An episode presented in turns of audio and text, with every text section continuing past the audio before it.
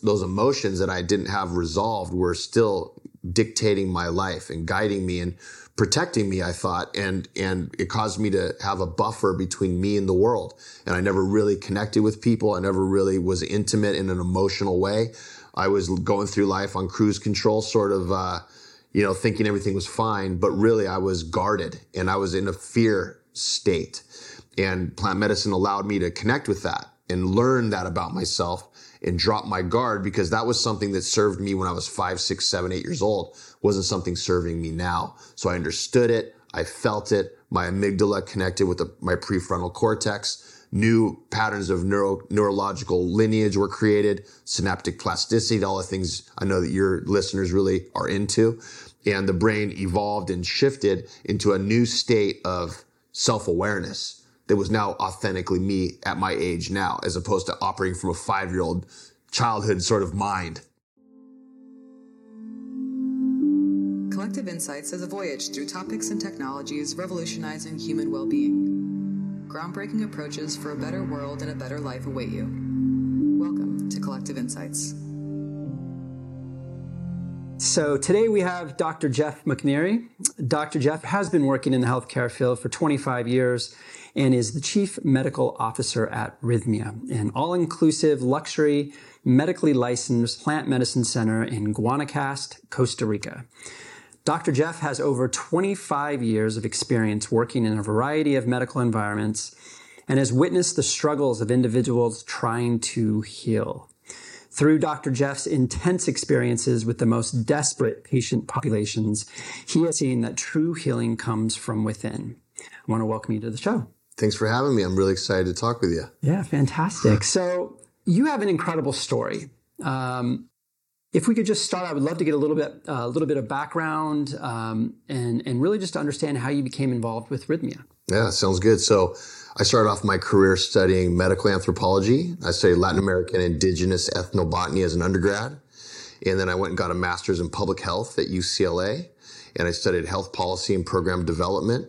And in the healthcare field at that time, I learned and saw that symptomology um, sort of approaches to wellness were not actually helping people overcome their problems, whether that was mental health issues or deep medical issues, both. And I became a bit disillusioned, even though I was going to go to medical school and applied to medical school, got in, but then I, I just saw that the way the Western model was wasn't resonating with me, even though I know it's great for lots of things. Um, it wasn't connecting with me. So I wanted to go deeper into sort of what causes disease and what causes anxiety and depression and addiction and trauma, because those were the things I was noticing people were struggling with the most. And I got a doctorate in psychology after that and started working with those patient populations at inpatient psychiatric hospitals. I worked, um, managed a rehab in, in Los Angeles called Passages Malibu. I was the director of that place for eight years and had a private practice doing my postdoc hours out in Pasadena at a psychiatric hospital. So I was seeing that um, the modalities of whether it was medication or um, talk therapy that was very sporadic because my, my clients were very high risk and, you know, oftentimes they wouldn't really trust anybody to go deep. And going deep is really important for trauma and other things. Or they were just unable to attend sessions because of their psychiatric condition. So um, I was getting discouraged, basically, by like what was happening and what I looked like, what my field looked like. You know, it was kind of bleak, I thought. So um, while I was running the rehab in LA, the good thing about that, well, there's lots of interesting things about that particular rehab it had a lot of holistic practices that were new to me. Um, passages had Chinese medicine, it had body work, it had meditation, it had spiritual counseling, in addition to sort of the traditional things that we all think about with rehabs, with groups and such. But um, it opened my eyes a little bit to there's these other sort of Eastern philosophies and just different holistic ways to approach illness. And so um, I wasn't really an expert on any of that, but I was I was becoming more aware of those things. And then I met uh, a patient named Gerry Powell. He's our CEO of Rythmia now, so I laugh about it. But um, he was a very uh, difficult patient. Um, he had a lot of trauma. He had a lot of addiction issues. That's why he was at the rehab. And him and I sort of hit it off, and which was interesting because you know I didn't expect that, but it was uh, we had a lot in common, which is really funny. But um, I worked with him after he left Passages. He was there for two months inpatient. I worked with him individually, but he, he also had a treatment team of therapists, and I was kind of more of like supervising his care while he was there. And um, he, would, he did really, very well. Um, he got rid of his Demerol addiction, which he thought was the only reason he was there.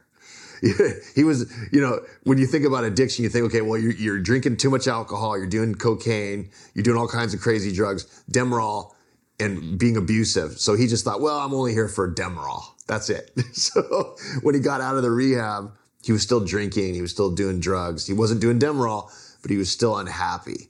So five years of treatment with Gerry and counseling him and coaching him as a life coach, sort of more than a, I wasn't really doing therapeutic work with him. I was more of like a life coach uh, he just got suicidal again eventually because he wasn't getting better.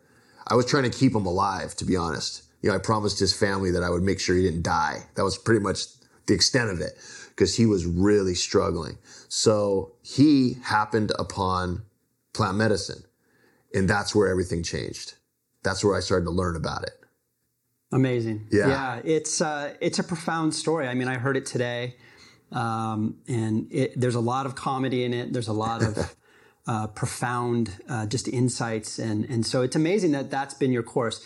It's really become um, a lesson in ethnobotany for you. It's become this application of where you started, now moving into plant medicine in a in a retreat center, which is quite amazing. Yes. And um, you know, Rythmia is really known as an ayahuasca retreat center. Correct. Um, and so, you know, not everybody understands what ayahuasca is. Yeah. Um, and so, for those folks that are unfamiliar, mm-hmm. uh, do you want to talk a little bit about ayahuasca, how it's been used traditionally over the ages sure. by shamans, mm-hmm. um, both to cure sickness, to open the mind to different dimensions? Yes, absolutely. It's a really exciting topic. You know, I love it.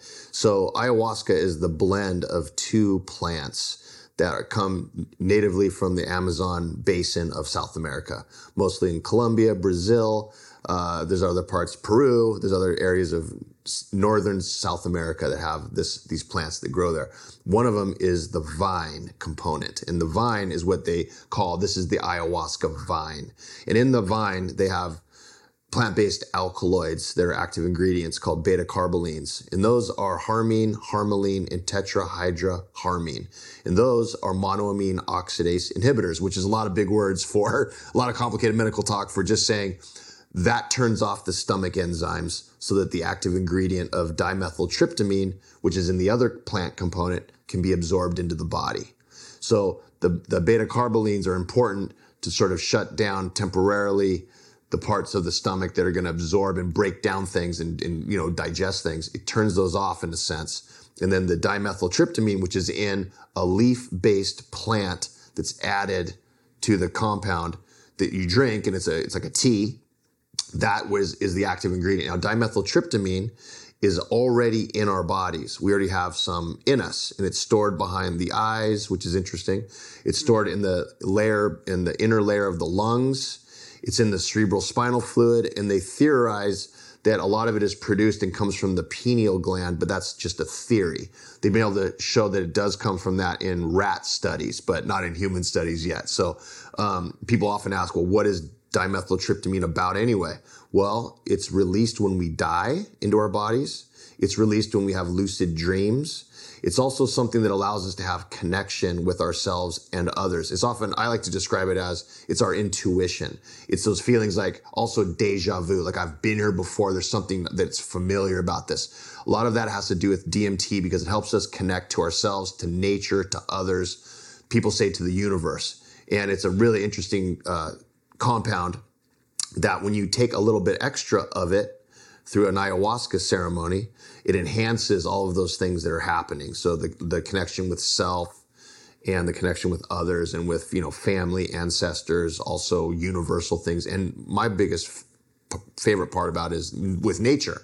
Can, connects you a lot with nature. It has a lot to do with, that's why people that drink ayahuasca often feel very uh, connected to climate change issues. They like to, to see, they can see the planet suffering. So they kind of get in line with that too. It's sort of a theme. Very interesting.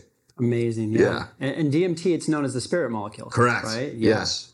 Profound. Um, And the the monoamine oxidase inhibitor action does that also raise levels of norepinephrine, uh, serotonin, dopamine in Correct. the brain as well? So It you, does. So you get that almost antidepressant. Yes, definitely. It's it's a 5-HTP agonist.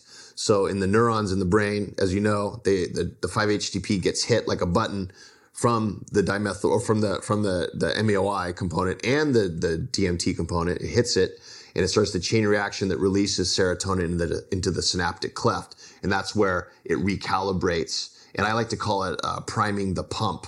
So if you have like a dry well, you want to add a little water and pump, and then the well starts working. It's kind of like that. It's people that have you know neurochemical imbalances or certain sort of deficiencies can get balanced with their norepinephrine, epinephrine, dopamine, and serotonin. So that's why it's a great mood enhancer. Amazing. Amazing. And so ayahuasca, it's a brew, it's a beverage. Yeah. Um, where do- do you grow the plant medicine for Rythmia? Where does it come from? Where does the vine come from? Where does the, the leaf come from? Um, how is it harvested? Um, is it sustainable? We, that's a great question. I love that question. So um, we have various sources of our of our vine and our and our leaf, and because of the the controversial nature of the legalization of ayahuasca and DMT throughout the world, we keep that confidential only because of for safety and for proprietary sort of information. But we get it from shamans and from their indigenous villages, and they're growing it and harvesting it, and they have a certain system that they're using about how they cultivate it. But basically, it grows um, naturally in those regions that I mentioned. It also grows naturally in Costa Rica. There's regions in the center of the country, in the southern part, where it's more rain, rainforest and lush, where there's a, a natural abundance of of this of these plants. And there's certain plants, depending on the shamans, where they live that are DMT rich. Now, now all plants have DMT in them, but there's certain ones like chacruna, mimosa tenuiflora. Um, there's Syrian rue has actually is an MOI Has other there's other plants that have these same substances that are prevalent. So um, it's a big thing. A big topic now is how do we not let ayahuasca become endangered? How do we protect it? There's ways to harvest it and, and cycle it and grow it in a way that is responsible, that the shamans that we work with are engaged in that. How long does it take for a vine to become fully mature? Six to eight years on the high end and four to five on the low end if it's in the right sort of environment. Amazing. Yeah. And so every region then there's slight differences. Obviously Correct. there's there's chemical differences. There probably is physiologic differences too. And the user has different experiences using from let's say Colombia versus Brazil. Absolutely. Yes, there is. And those differences are seen in the intentions also of the people making the brew. There's Icaros, which are chants and songs that they'll sing. There's intention setting that goes into the making of the, the medicine. And the shamanic intention is really important in this. And, and it's, they're, they're cultivating the medicine while they're working with it spiritually and energetically too, which is really interesting. Really interesting. Yeah. Yeah. So how how is it prepared then? When you have you have the vine, you use the stems, Mm-hmm. you use the leaf of various plants. Then how do you put them together to create that brew? Because it becomes this almost thick, sludgy, Yeah. red Yeah. material, right? Correct, correct. So with the vine, they cut it into sections, then they boil it, and then they reduce it. And the MAOI comes out into like this thicker sort of gelatinous sort of slime. And, and, it, and then just through boiling and adding water and reducing it, you get sort of the first component. With the leaf plant, you dry them, you dry the plants, the, the leaf DMT component, and then you do the same thing. You boil and reduce. Then you add those together with certain ratios. And that's how you get the substance. It's actually pretty simple as far as lab work is concerned. Mm-hmm. You know, I've been in much more complicated lab procedures than that one, you know, at UCLA, but that's a very simple reduce, reduction sort of combination process. Awesome. So the the ceremony to me is the most fascinating aspect here. You know, we're, we've we've entered a new kind of season of psychedelic research in the U.S. in particular.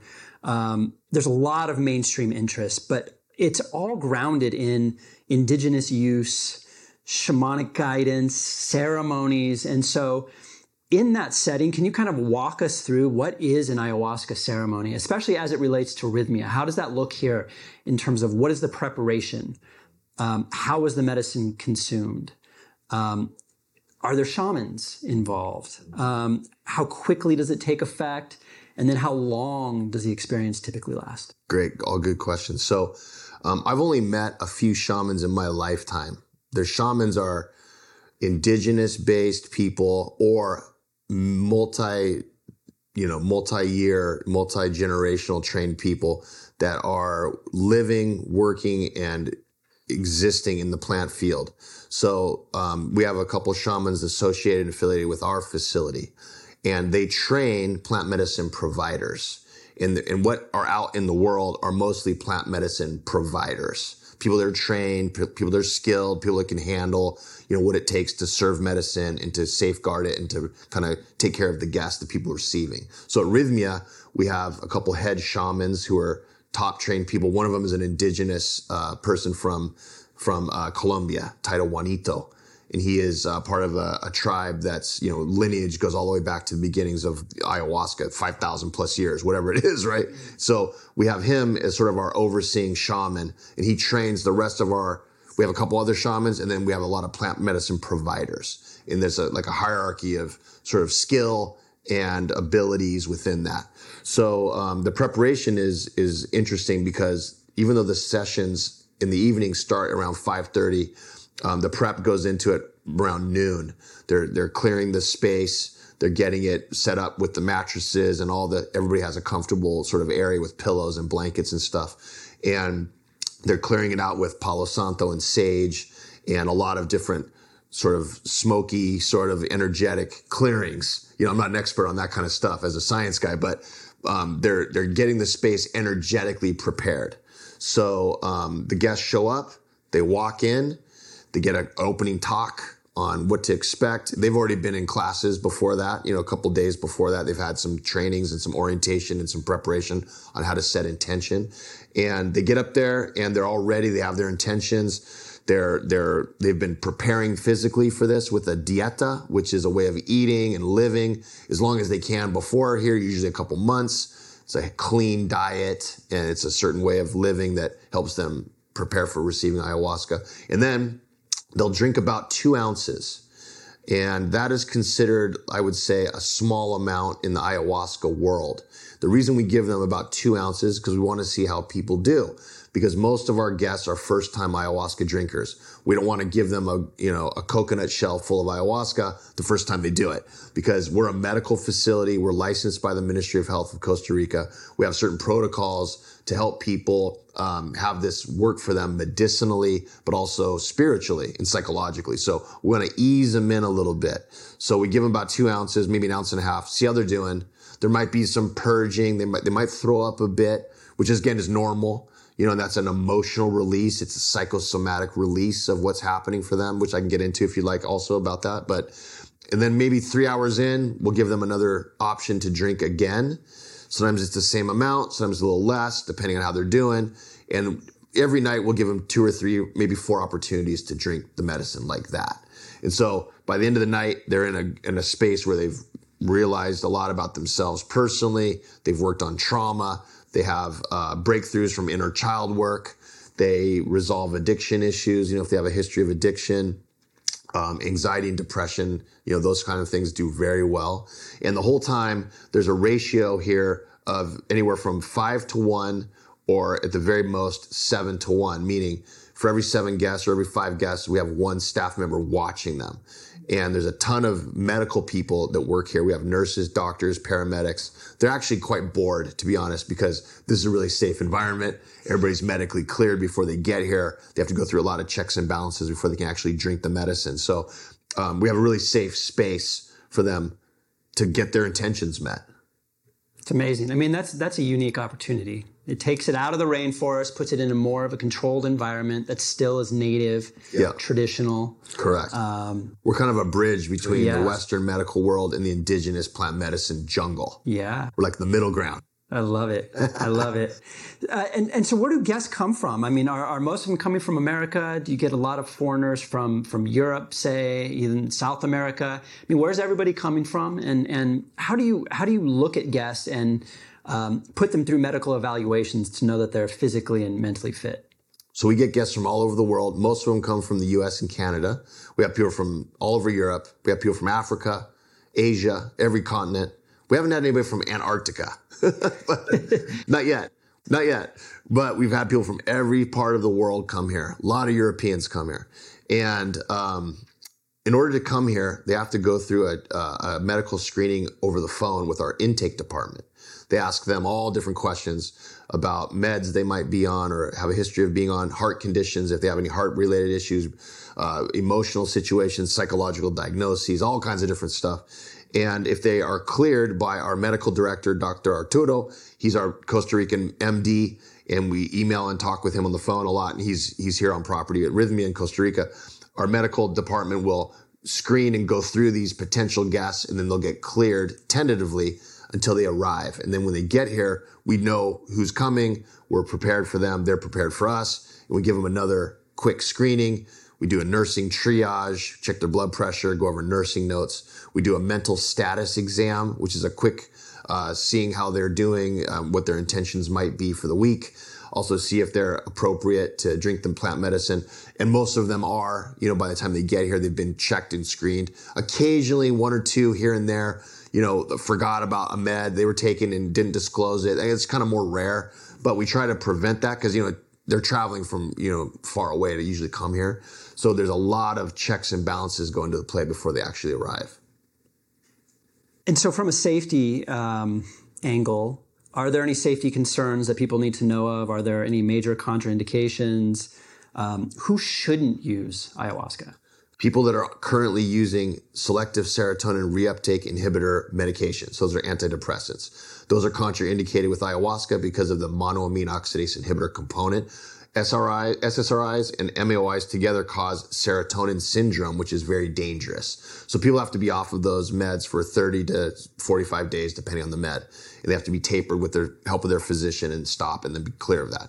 Also, our benzodiazepines like Xanax and Valium and Klonopin, those are about 15 days off, depending on the person, but they have to taper with those as well. They taper with their medical doctor prescribing physician.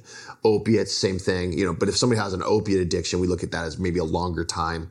Also, um, heart related issues, if they have an AFib, or if they have stents in their heart or any sort of heart surgery or different aortic valve issues, that's a contraindication as well. Um, psychiatrically, bipolar 1 is contraindicated. And the reason for that is because it can cause a serotonin, um, too much of a, of a serotonin release, which can cause a manic psychosis in some people. So bipolar 1 is often uh, not recommended.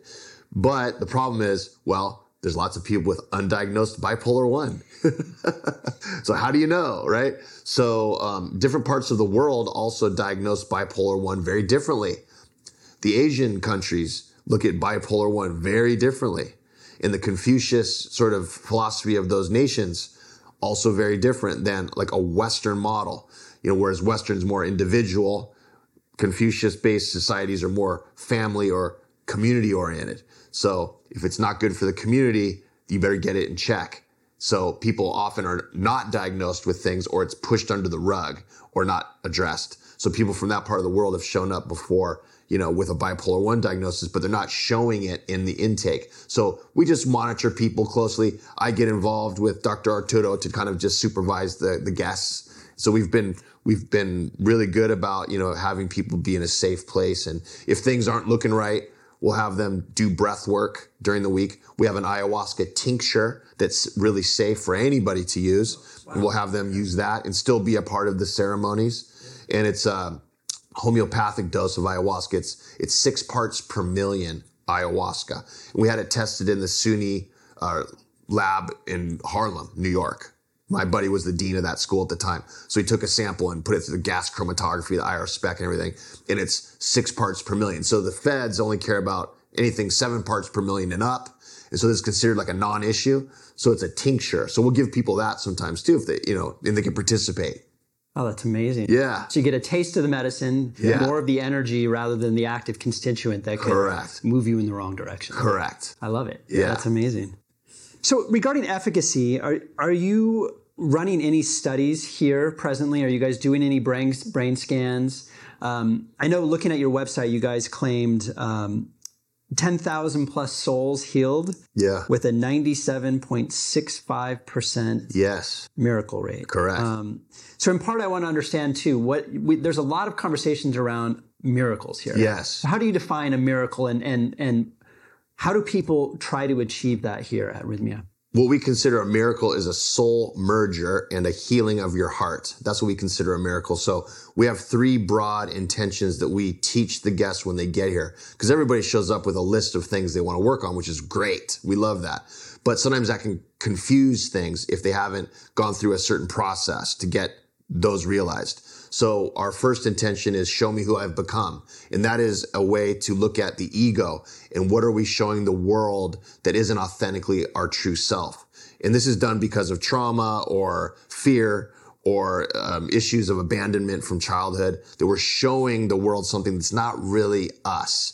And that leads to a dissociative experience in life that we all go through to some degree or another, some more than others. And the goal is to come back and merge with your true self and be connected. So that, that leads to our second intention, which is merge me back with my soul at all costs. And that's where we stop being in a dissociated state and we come back to ourselves. We're grounded, we're empowered, we have clarity, we we know who we are, and we have confidence and sovereignty. And that's like the goal. And then the next part that comes kind of at the same time as that is a healing of the trauma and a healing of the confusion that led to the separation in the first place, which mostly happens between the ages of two and seven year, years old for most people. So we consider that process what we call a miracle.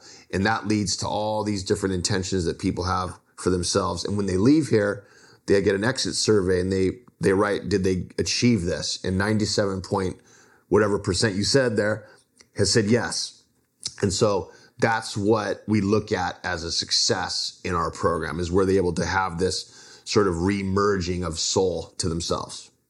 Amazing. Yeah. So so the dissociated split. Can you can you elaborate on that a little bit more? Yeah. So, you know, as a psychology person with that background in at UCLA and in Los Angeles in general, most of my patients were dissociated. And, what that means is they were uh, unplugged from who they really were. And it was leading to addiction, causes anxiety, it definitely has a lot to do with depression. And there's a, more extreme things that I dealt with, like dissociative identity disorder, which was multiple personality disorder. That was a, an extreme case I dealt with at the psych hospital at times. But most generally speaking, um, the the dissociation is something that all disease, all illness, all um, un- unrest, and and anything that's problematic can be linked back to an unplugged dissociative state that we're that we're in. That's what leads to unhappiness, lack of focus, um, relationship problems, um, personal uh, problems, addictions, whatever. Because we're trying to navigate our lives without having like a compass because our compass is is been we threw it out because we're dissociated. So getting back to yourself and connecting with who you are gives you your compass back. And the, the problem with that for people is it's a scary process to connect again because they split because of fear and trauma. It's usually how it happens. Like the, the, the analogy i give are veterans of the military. So a soldier in war dissociates to go into battle because in a battle, if your emotions are present, that's a scary place to be. You have fear, you have empathy, you have confusion. Those things get in the way and get you killed. So in a battle, a soldier removes their emotions and acts behaviorally only and fights. And then the battle ends, and what they're supposed to do is release and come back to their emotions and feel. And we all know that's not what happens. Veterans hold those emotions in the amygdala part of the brain. And then the battle's over, they go home, and then they're traumatized, and their amygdala is ruling them subconsciously with fear and trauma and anger and confusion. And they just don't even know what's going on. And so that's where that leads to the suicide rate and the addiction rate that's very high in veterans. Now, all of us have a similar state, maybe not as extreme as a vet, but that sort of model works for us too. Like I grew up in a part of Los Angeles that was pretty sketchy at the time. And so, to say the least. And so I had a lot of trauma from my childhood about fear and confusion and anger and loss. And I, it ruled my life, even though I thought it wasn't present anymore because I'd moved out of there and I went to grad school and I live in Costa Rica. But uh, those those emotions that I didn't have resolved were still dictating my life and guiding me and protecting me, I thought, and and it caused me to have a buffer between me and the world. And I never really connected with people. I never really was intimate in an emotional way. I was going through life on cruise control, sort of, uh, you know, thinking everything was fine, but really I was guarded and I was in a fear state.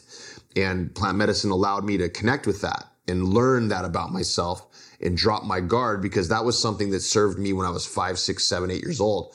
Wasn't something serving me now. So I understood it. I felt it. My amygdala connected with the, my prefrontal cortex. New patterns of neuro, neurological lineage were created, synaptic plasticity, all the things I know that your listeners really are into. And the brain evolved and shifted into a new state of self awareness that was now authentically me at my age now, as opposed to operating from a five year old childhood sort of mind. Yeah. yeah. Oh, that's powerful. Yeah. And the plant can can heal that divide very effectively. Correct. Which is profound. I mean, are there other other things here at Rythmia that help to kind of bridge that gap? I mean, can you speak to the yoga and the breath work and the food and, and everything else around the plant medicine too that's that's helping to facilitate that? Yeah, every single modality we offer has the same intention behind it, which is to cause an emotional release and a self connection. So we have um, hydrocolonic gravity fed ozonated cleanses that people do. That's the same sort of intention behind that, an emotional release. The food, super organic, healthy, farm to table, really, really high vibration food. Same thing with that. We have meditation class. We have yoga every morning. We have um, Michael, Dr. or Reverend Michael Beckwith's agape curriculum here called The Answer Is You. That's also the same sort of intentions behind that. We do plant integration classes, which are help people understand the context of what went on the night before. Every single thing we do, whether it's body work, the sauna, the hot cold plunge, the, the volcanic mud, all of those events and things that we have on the property are all to help people ground into themselves, release emotion, and to connect with their authentic self. And breath work included. We have breath work that's done on Friday, Saturday, Sunday evenings, which is a powerful modality. Yeah, absolutely. Yeah. I mean, th- the land is amazing. And when you're here, you're just transported to another place, and it just being here is really healing. Yes. In and of itself. I mean, it's such a beautiful facility. The paths that walk around and Yeah. The fauna, the flora, the sights, the sounds, The people. the people. I mean, Costa everybody Ricans. that works here is just so smiley and so friendly, and Yeah. and and and they work so hard. Correct. So it's just it's a real blessing, honestly, to be here. That's great. I appreciate that compliment. That's really nice for you to say. This is a blue zone. Right. So a blue zone, right, as I'm sure you guys know, is uh, it meets certain criteria for for well-being and wellness. It's not only just clean air, clean water, clean food. It has to do with like social structure. It has to do with like how elderly are treated, how children are treated, how women are treated. What's the politics of the the family culture? You know, what's going on around here? Is there a lot of cars? There's a lot of pollution. There isn't. What are animal rights like? There's no hunting allowed in Costa Rica. It's illegal. Yeah, so everything in this area is super connected in like this ecological way that humans are involved in. That's the way that I, I believe the way that it's supposed to be, like globally. So Costa Rica itself is a, like a model for how the world can be with solar power and all kinds of amazing sort of energetic things. If you ask the Costa Rican staff, like, how old are your grandparents? You just, you could ask any of them. They're in the hundreds. All of them have grandparents that are 112, 106. Oh, my grandma just turned 102. it's wild. It is. They're happy, they're healthy, they're active, and they're eating high vibrational foods all the time. And the animals are hilarious because, like the monkeys, you see, have you seen monkeys yet? Yep. So they're just chilling, like they're not afraid of anything because nobody's hurting them and nobody's nobody's feeding them, but nobody's hurting them. everything's existing together in the same space. It's incredible. And there's ocelots and all kinds of big cats, you know, it's amazing. It's amazing. Yeah. But it's nice because the whole retreat center is enclosed. Yes. So you have a fence up, and I I feel totally safe, and I think Yeah. all the guests here feel really safe Yeah. throughout the day, during ceremony, at night, walking around with all the lights. It's incredibly safe. That's the goal because if you don't feel safe, you can't go deep. Everybody that comes here has some sort of issue that's fear based or trauma based to some degree, and they got to feel safe to go deep to resolve it. So that's our main purpose: is safety, emotional and physical. Yeah. So, so given the rise of plant medicine right now, um, it, it's it seems like it might be a viable option to to just traditional psychotherapy. I mean, do you think that it can be supportive of that? Do you think it can be more effective than that? Can it replace that in time? There's a lot more conversation. There's a lot more research Yeah. right now in this area. Again, as I mentioned, especially in the U.S. Um, but really, it's starting to bring science into the conversation. So it's validating safety, it's validating efficacy, um, and I think you're going to start changing some people's minds.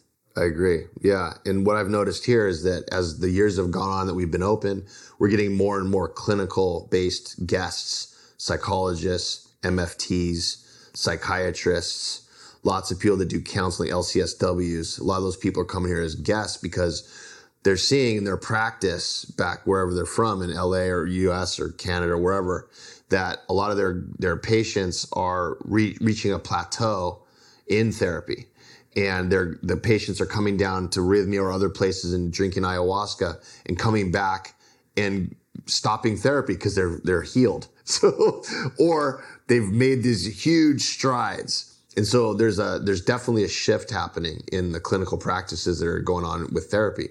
And I think that you know with MAPS, for example, MAPS is starting to um, they've had for a while now a lot of uh, clinical based people that are helpful on integration with people that have been through plant medicine ceremonies that are now familiar with the process and are integrating people after they get home. So I think that therapy and plant medicine can go hand in hand, and there's it's starting to.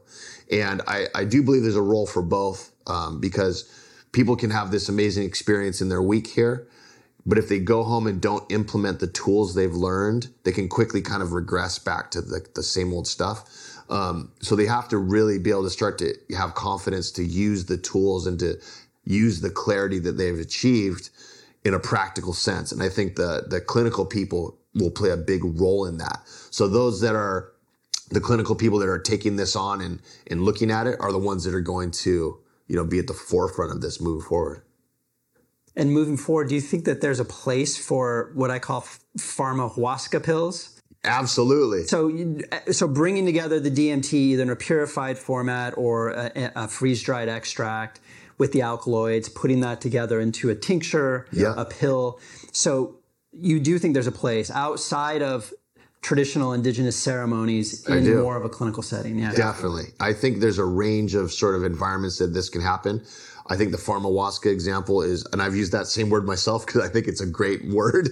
And I do believe that's going to be happening and effective. And, you know, people say, okay, what about that shamanic side and all that sort of stuff? Well, yes, there is a place for that. That is important. However, not everyone can go do that. Not everybody, like, should we should we hold this practice back and not allow people that really need it but maybe can't come to the jungle or come to Costa Rica or whatever? No, this should be available to people that can access it in Manhattan, New York, and they need it to help with their mood or, or help stabilize their trauma or you know, it's it's it's it's a very powerful medicine. And I do believe set and setting are are key, but um, there's going to be a role for a more pharmaceutical based, organic, you know, respectful, obviously, um, medicine that can be used in those settings. I really do. I love it. I love it. So, uh, you know, just to, just to wrap things up here, kind of what's what's next on the horizon for Rythmia? Like, what's what are you guys putting your attention to? What's your focus here moving forward over the course of the next several years? Well, um, our CEO, Gerry Powell, is really big on perfecting what we're currently doing. And so that's why we collect so much data from the guests about who got their miracle, what classes did they attend, how many massages did they get, did they eat all their food, or you know, did they attend all the meals, did they attend all the ceremonies? And we're constantly fine tuning to get Rythmia to be as as efficient and successful as we possibly can. So that's a big part of what we're doing. But the other thing that's new is we're doing a housing project with about 800 homes in a community nearby that is for people to live. And it's a conscious community where there'll be plant medicine served, breath work. And it's a place where people will like, you know, they can own a house there and vacation there, or they could live there, you know, and it's going to be a, a really cool environment where they can be around like-minded people. So that's a big part of what we're doing as well. And there's likely going to be an expansion of Rythmia to other countries where it's legal, you know, other parts of the world where, you know, people can access this modality in a in a closer way instead of taking three flights and traveling 20 hours, you know. so we'll we'll probably have more Rythmias around the globe at some point soon here. Amazing. Well, thank you for your time, Jeff. It's it's super enlightening. It's a pleasure to be here. It's nice having you. Thanks so much for talking. This was a great interview. I appreciate it. You're a great interviewer. Thank you.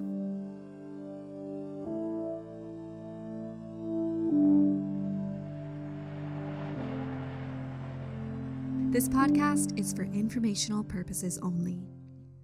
The podcast is not intended as a substitute for professional medical advice, diagnosis, or treatment. You should not use the information on the podcast for diagnosing or treating a health problem or disease, or prescribing any medication or other treatment. Always seek the advice of your physician or other qualified health provider before taking any medication or nutritional, herbal, or homeopathic supplement, and with any questions you may have regarding a medical condition. Never disregard professional medical advice or delay in seeking it because of something you have heard on this or any other podcast. Reliance on the podcast is solely at your own risk.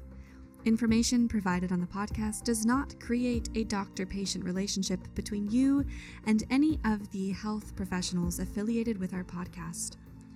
Information and statements regarding dietary supplements have not been evaluated by the Food and Drug Administration and are not intended to diagnose, treat, cure, or prevent any disease. Opinions of guests are their own, and this podcast does not endorse or accept responsibility for statements made by guests. This podcast does not make any representations or warranties about guest qualifications or credibility. Individuals on this podcast may have a direct or indirect financial interest in products or services referred to therein. If you think you have a medical problem, consult a licensed physician. This podcast is owned by Neurohacker Collective.